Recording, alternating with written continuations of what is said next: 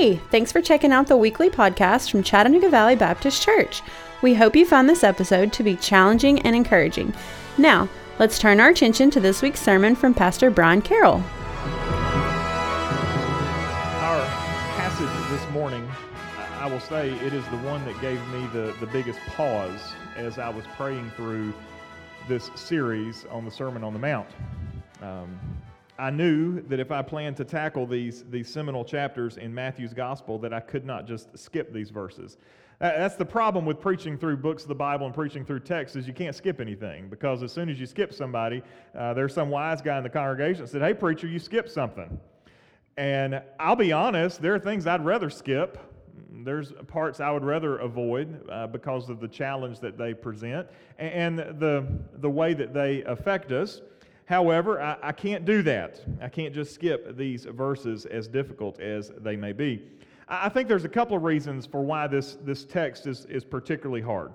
Uh, for one, our, our, contemporary situation is, is so radically different than the ideals that are set forth by Jesus in the Sermon on the Mount here. Um, inside the church, outside the church, marriages fail honestly, we've done so much damage to the institution of marriage in the last five years. Uh, we all kind of get the sense that there's, there's no going back to that ideal of one man one woman for life. The idea almost seems quaint to our modern sensibilities, considering the, the condition of the world that we are, we are in. The other problem is simply this divorce has affected far too many of us. We, um, one estimate suggests that eight out of every 10 of us in the room have been directly affected by a divorce, whether our own, our parents' divorce, or the divorce of our children. You literally could spend days, and I mean days, combing through the, the statistical research as it pertains to divorce. You're likely familiar with that old rule of thumb that, that half of all marriages end in divorce. Well, the fact is that that's not exactly true. It's way more complicated than that. It's not that, that if 10 people get married this year, five of them are going to be divorced. That's not really how that statistic works. Actually, there are some face value, some encouraging things going on. Uh, the divorce rate is actually falling uh, that there are fewer people who are getting divorces today, and that's courtesy of the millennials. So if you're a millennial, you can, uh, you can give yourself a, a, pat on the back for, uh, for helping in that trend. Uh, however, uh, the divorce rate for those over 50 has actually doubled in the last 25 years. They call it the, the graying of divorce, that, that people over the age of 50, something happens when, when adults become empty nesters, and it's a product of us investing so much time and effort in our children that we forget who we're married to. Not that we shouldn't love our kids, but I firmly believe the healthiest thing for children is a healthy marriage between mom and dad. However, don't think that a declining divorce rate is a good thing, especially when you recognize some of the other complexities that are at work there. Uh, for one, is marriage rates are on the decline. So if millennials are helping us keep marriage uh, divorce rates low, millennials are also helping us uh, delay the marriage rate as more and more millennials are waiting to get married. And at the same time, cohabitation rates are dramatically increasing. The number of people choosing to live together, to try it out marriage before they actually commit, is dramatically climbing. And who knows what the effect of 2020 is going to have on this data. A recent report in the New York Post stated that the number of people looking for divorces, listen to this, was 34% higher from March to June of 2020 compared to the same period of time in 2019. Uh, that's, a, that's an astonishing increase year over year. And the logic being that if you're stuck at home with your sweetie, uh, that, uh, that, that maybe some of the flaws in the relationship are exposed when you are stuck in the house with one another. I truly appreciate what John Stott, he's a commentator, he said about the difficulty in dealing with this topic. He said, There is almost no unhappiness so poignant as the unhappiness of an unhappy marriage. There's almost no tragedy so great as the degeneration of what God meant for love and fulfillment into a non relationship of bitterness, discord, and despair. I think that summarizes how we feel about this topic. So, so my goal today as we dig into a difficult subject is multifaceted. First, I want to revisit the, the biblical design for marriage. In this confused world in which we live, it's good to be reminded of God's good design. The church, and not every church, mind you, is the last place that is advocating for the traditional view of marriage, which is one man, one woman for life. There are a lot of places that you could go worship today where that is not the view that is espoused from the pulpit. I will not be apologetic for holding to biblical principles, even when our world has departed from those principles. Even though that position will likely get me censured in a lot of places, I will not be apologetic for that stand. I will continue to advocate for the biblical vision for marriage, even as it becomes more and more perilous to hold to such a standard in the world in which we live. Secondly, I want to cast a vision for those in our midst who are in a marriage that is on the rocks. In spite of all the social pressures that you are dealing with to end your marriage, you do not have to go down the pathway of divorce. It will not be easy to overcome the challenges that have brought you to the place of breaking your vows, but the payoff is absolutely worth it. Third, I want to encourage those whose journey has involved a failed marriage. In spite of the judgment of the more Pharisaical among us, divorce is not the unpardonable sin, and it does not require one to wear a scarlet letter around their neck for the rest of their life. Finally, and I think what may be most important for us today, is I want to consider how we as a church can work to divorce proof our congregation. I think we all recognize the damage that's caused in our churches when we recognize how prevalent divorces are in today's church. And I'd like to see us as Chattanooga Valley Baptist Church take steps to make sure that we can build strong walls of marriage around our church. There's some key steps that we can take to help strengthen current marriages and to help prepare the next generation for marriage. And that's a lot to cover. I've only got about an hour and a half to do it. So Can we divorce our preacher? Uh, so let's jump in and get to work. If you've got your Bibles open to Matthew chapter 5, we're going to look at two verses today as our catapult, and then we'll be looking at some other places as well. Matthew chapter 5, I would invite you to stand with me as we read God's word together from Matthew chapter 5, beginning in verse 31. Jesus, in the Sermon on the Mount, says, It was also said, Whoever divorces his wife, let him give her a certificate of divorce. But I say to you that everyone who divorces his wife, except on the ground of sexual immorality, makes her commit adultery, and whoever marries a divorced woman commits adultery. Father, I want to thank you for your word. I want to thank you for the, um, the, the matter of fact way in which it is presented to us today. Lord, I pray that as your words can be cutting and can be challenging, that we would recognize that the heart of, uh, of our God is to be a holy people, uh, to be a people who walk in righteousness, and as kingdom citizens, that our families might model this citizenship ideal of the kingdom of God. Lord, we are again grateful for your word. In Jesus' name I pray. Amen. Thank you. You can be seated. The first goal I mentioned is to establish a biblical model of marriage. Again, we all understand what that biblical model is. It doesn't take a lot of, of, of explanation. In fact, uh, it's quite simple one man, one woman for life.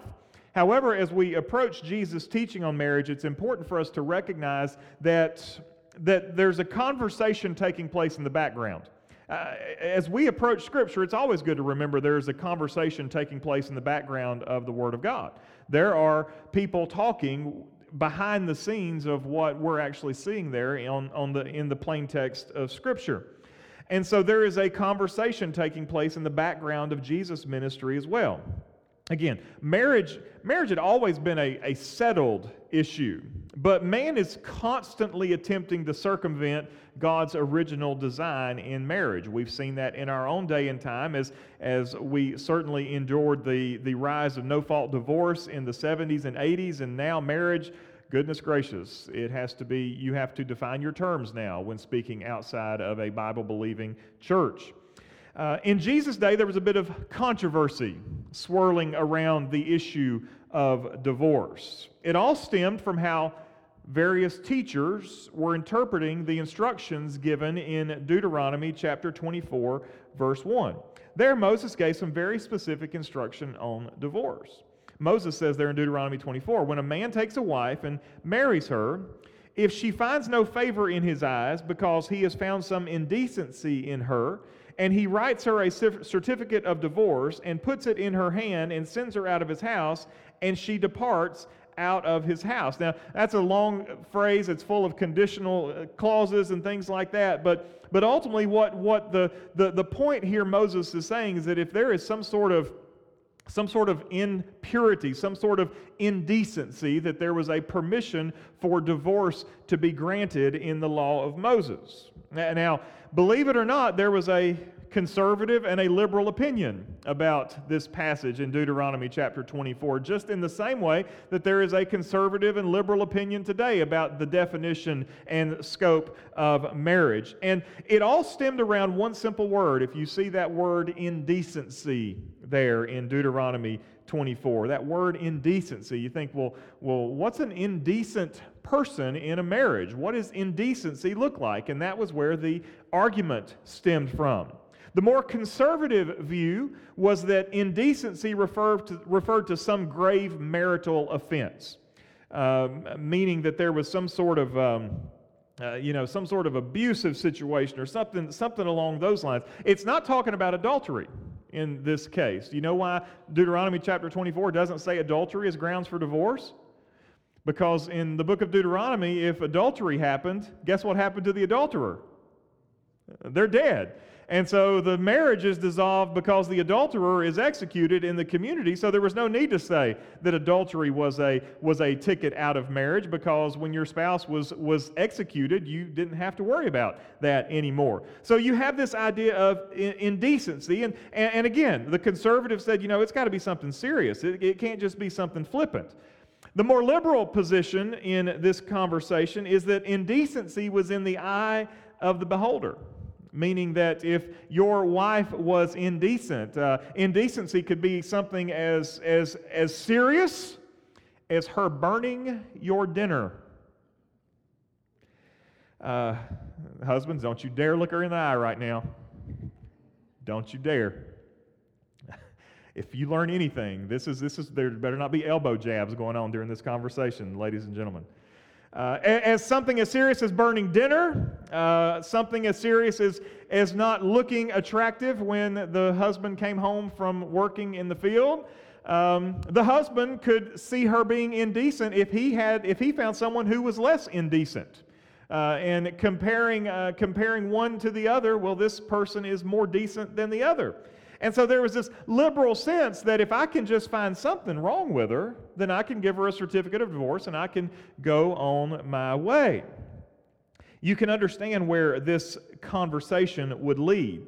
And so when you look at Jesus' lengthy teaching in, on marriage and divorce over in Matthew chapter 19, this is the conversation that's taking place there. The, the, the people are having this argument about what does, what does that simple word indecency mean?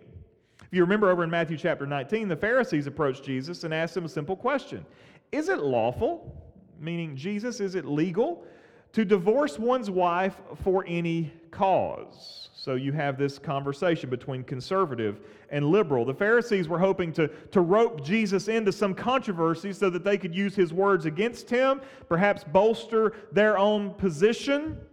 But one thing about Jesus is, is Jesus was less concerned about the reasons for divorce and more concerned about the institution of marriage.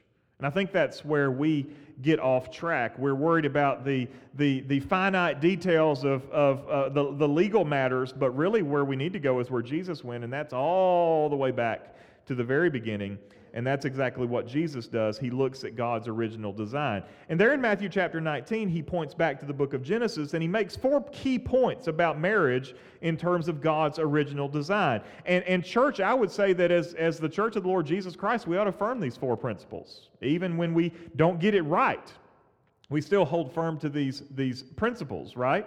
Uh, we still affirm that these are, this is God's standard, this is God's way. And the first thing that we understand is that marriage is exclusive. There in the book of Genesis, God says that for this reason a man shall leave his parents and he will join with his wife. That is the exclusive relationship that is defined for us in the Bible. You don't find any other versions of that. Uh, everything that our modern world and our modern sensibilities wants to throw at it, it doesn't get away from the basic, simple design that God gave us that is for this reason a man shall leave his family and join with his wife. That is exclusive. It's also permanent. He continues that not only will he join with his wife, it says that the two become one flesh. The one flesh union is that union which is indivisible. Uh, if you look around, uh, look at yourself, you are one flesh. If I were to try to make you two fleshes, you'd be kind of angry with me because it would likely kill you. Uh, I would have to sever something off of you to make you into two fleshes. If I came at you with a samurai sword and cut off your right arm, you would be two fleshes. You would be a very unhappy two fleshes, but you would be two fleshes. The goal of one flesh is it is a permanent union. The two shall become as one. It is indivisible. God says there in Matthew chapter 19, what God has joined together, let man not separate. It is a permanent union. But one of the things that, that the Pharisees do is, is when Jesus teaches this is, is that they say, well, Jesus, then why, if this is the case, did Moses give us the law on divorce? If, if this is okay, if this is, accept, if this is the standard, then why in the world is there a, is there a way out? Why is there a, an opportunity for us to, to be divorced? If, if this is the case, then why does the law contain a divorce provision? And that's a fair question. It's one that I'm quite honestly thankful that Jesus answered for us. And Jesus says in Matthew chapter 19, verse 8, He said to them, Because of your hardness of heart, Moses allowed you to divorce your wives. But from the beginning, it was not so. So we understand that divorce is a divine concession to human weakness hard hearted humans is certainly a human weakness. And God gives this concession due to the reality and the condition of our hearts. God grants the provision, but it functioned only to bring order to an institution that God's people had already defiled. They had already messed it up by the time we get to Deuteronomy chapter 24. And so, so how in the world do you fix a situation that is already out of control? Um, if you go back to the, the founding of, of our country, you, you probably have heard of something called the, uh, I think, the Three Fifths Compromise, which was a way of, of dealing with the, the slave problem. Uh, because our, our founders, though many of them owned slaves, it was not a, a condition that, um, that they were eager to, to maintain. It was the condition of, of the land in which we lived. It was the reality. And so, how in the world do you account for, for these people? We, how do we deal with this? And one of the ways they handled that was through, the, through, was through that compromise that granted that, uh, that voting rights or, or that, that was extended to the number of slaves based on a, on a fraction. It, it was our working towards undoing a problem. Eventually, we would get there, but it took a long time to get there marriage was already a problem. And so in Deuteronomy, we have this concession because marriage is already a disaster. It's already been uh, taken apart from God's original design. And so divorce in the Bible in Deuteronomy is a concession to the human predicament. When we look to Matthew chapter 19, it's echoed here in the Sermon on the Mount. The only reason Jesus gives for divorce is unchastity. Uh, in Matthew chapter 19, the condition, condition for divorce is some kind of sexual immorality. Again, well, what is sexual immorality? Uh, the New Testament uses a word that you're probably very familiar with. It's the word porneia. Anytime you see the word sexual immorality in the New Testament, it's likely the Greek word porneia, which, if you hear the first four letters of that word, it's where we get our word pornography from. And what is pornography? Well, it's a lot of things. Uh, it's like the Supreme Court justice said, says, I can't define it, but I know it when I see it.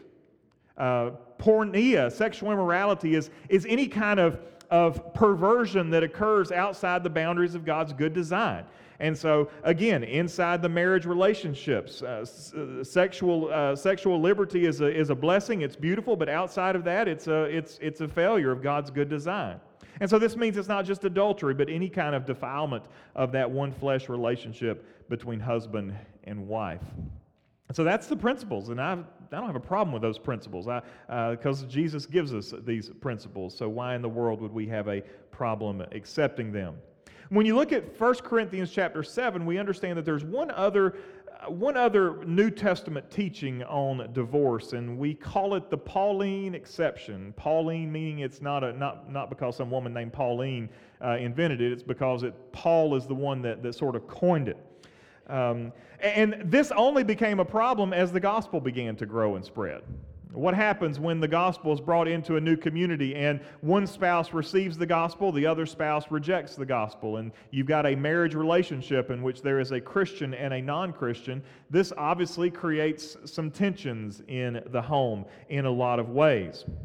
And so the Pauline exception is this that when an unbelieving spouse was so put off by the new faith of, of his or her spouse, and that unbelieving spouse chose to abandon the marriage, to abandon the home, then there was, uh, there was freedom granted to that relationship. Uh, again, uh, it, it, was a very practical issue for the church that the church had to deal with. And there in 1 Corinthians 7.15, the Apostle Paul explains this. And if an unbelieving spouse chose to leave a believing spouse, then the believing spouse was freed from that marriage bond.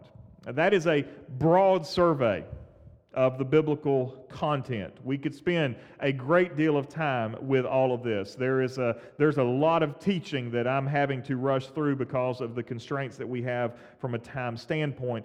But I wanted to get to these, this, this practical thing out of the way here first so we can really get to the, get to the question that, that, that, that's in the room right now. And so the, the second goal was to speak to the couple that's on the rocks. Um, at no point in Jesus' teaching does he command divorce. Understand that. At no point in time does Jesus say, if this happens, you must divorce. It's not there. Uh, divorce is a concession. It is a, it, is a, it is a possible outcome, but it is never once commanded. In fact, in the situations that we've explained, divorce should only be seen as a last resort. A, uh, it's not a foregone conclusion as bad as the sin of adultery stings, it doesn't have to end in a failed marriage. It takes repentance, it takes wise counsel. It doesn't just go away, you can't sweep it under the rug. But I, believe God can mend that which is broken. Every single one of us who are Christians, we understand that, that, that we, were, we were alienated from God. When you gave your life to Christ, he, he made you brand new. And I firmly believe that God can mend that which was broken. Back when we lived near Atlanta, there was a divorce lawyer that always advertised on the talk radio station, which I, I thought was interesting. The commercial went something like this The attorney comes on and he says, We want couples to work through their problems. He's a divorce attorney, right? And then he says, But when you can't, we're here to help. You know, there is a strong push in this world for couples to pursue divorce. There's a strong, strong forces in the world that want marriages to fail. And I'll say this as kingdom citizens, a divorce lawyer should not be our first step in overcoming our sin issues. If your marriage is struggling because of something other than infidelity, then the biblical expectation is a, as a kingdom citizen is to do the work necessary to overcome the sin issues that are damaging your marriage. It takes both parties working together for the good of the marriage. It takes mutual commitment. It takes seeking wise counsel. Sadly, for many Christian couples, most divorces happen because both parties in the marriage were not willing to do the work necessary to overcome the sin issues that existed. It may be that pride is the single biggest marriage killer for Christian couples. Not adultery, not disagreements, but pride. And that shouldn't be the case. To the person who's been divorced in the room, I can't tell you anything you don't already know. I also can't tell you anything that contradicts God's standard. God said in Malachi chapter 2 that he hates divorce. And if you've been through a divorce, I think you agree. You understand why God hates divorce, even when the relationship is so toxic and the difficulties are so great. The pain is still there it's still immense, it's still challenging. And I think you would probably agree with God that divorce is a hateable thing. That doesn't mean it can never happen, however. In our deeply broken world, we understand that marriages fail for reasons other than infidelity and abandonment. And sadly, repairing marriages takes husband and wife. This is my 20th year of ministry, and I've sat across from a lot of people with men and women who desperately want to save their marriage, but their spouse won't join them in the fight. And if there's anything more regrettable than that, I don't know what it is. For those who are in the room who've had to go down that road, you need to know that it's a road that you shouldn't have to walk down alone. And, and even if your divorce didn't pass the test of Scripture, understand this divorce is not the unpardonable sin. But just like all sin, as a Christian, it's a sin that we should have remorse for. It's a sin that should grieve us, it's a sin that should cause us sorrow. And if your sin in this regard does not cause you sorrow, if it does not cause you grief, then the reality is, is that there may be a hardness of heart there that is affecting your faith in areas beyond your divorce. Lastly, how do we go about divorce proofing the church? I don't know of a greater a greater hurt that hurts the body like divorce in our church's families. As kingdom citizens, we know what God's standard is. So, how do we make sure that we are striving for God's standards even within our own church? First of all, and this is for people in the room, for people who are watching at home, I'd like to identify four or five older couples who have taken their licks, they sur- they've survived more than their fair share of challenges, and would like to be trained as a marriage mentor. What's a marriage mentor do? Marriage mentor is somebody who can come alongside of a couple in crisis and can say, We want to walk with you through these difficult days. We have been through some things, and we hope that our challenges can help you in your challenges. There's no amount of premarital counseling that can prepare a couple for marriage. I'm going to say this as your pastor I hate premarital counseling. I'll do it. Uh, I, I, hope that there's little nuggets of, of truth that get communicated in premarital counseling. But if I could trade in premarital counseling, I'd rather have postmarital counseling. Give me about six months of marriage and then let me sit down with a couple and talk with them. Uh, that because pre-marriage counseling, uh, you know, everybody, oh, we're in love with each other and they can do no wrong, and and and I don't mean to be crude, but you probably haven't smelled your husband's morning breath or worse odors that he can make in the process of life. Uh, you've not dealt with his dirty laundry in the floor, at least you haven't if you're not cohabiting. You haven't seen his, his, his bad side. You haven't heard him snore. You haven't dealt with all those things. And so I would much rather have six months postmarital counseling instead of those, the premarital counseling thing. And the, the reality is, is there's lots of real life experiences that have prepared us to function as mentors. Whatever you've been through, those are all things that, that you've learned, that God has put to work in your life so that you can help somebody else who is facing those same challenges. A marriage mentor is somebody that a younger couple can call in crisis to help them ward off a disaster while it is still early. It's almost like a, you know, if they have an earthquake off the coast somewhere, they set the tsunami alerts there on the, especially on the west coast. The horns go off, and, and everybody says, "Oh, there's there's a there's a warning. Something terrible is about to happen. Let us get to higher ground." There's all kinds of signals that that that fire in marriage that let you know that hey, there's there's trouble coming. Go ahead and take action now before, before the tsunami overcomes. I'd love a chance to, to visit with you if you're interested in being a mentor. We have some training that we would like to make available to a group of people. You, you become almost the front lines of the war on marriage in our in our culture. If you're interested in that, please touch base with me. There's no requirements other than that you've been you've you've survived your licks and that uh, your marriage is healthier as a result. I'm looking for marriage mentors. Secondly, this is perhaps the most difficult. We need to resist our tendency towards self righteous judgmentalism. Let us not forget what Jesus said in the Sermon on the Mount prior to our topic du jour, there back in uh, Matthew chapter 5. Let me read this again just so that it's clear. You have heard it said, verse 27, you shall not commit adultery, but I say to you that everyone who looks at a woman with lustful intent has already committed adultery with her in his heart. I think it's safe to say that we're sitting in a room full of adulterers this morning. I would be lying to say that your pastor even passed this test every single time in his life. I have not. So we all are adulterers in some form or another. So it may be easy to look down our noses at those who don't have it all together. The very high likelihood is that we don't have it all together either. And so it's good for us to avoid looking down our noses at others. Jesus' words about specks in our brother's eyes versus planks in our own eyes should have some consideration here. The church of all places, listen to me, the church ought to be a place where people in struggling marriages can find help. Sadly, what I find to be the case more and more that when marriages begin to fail, what begins to happen?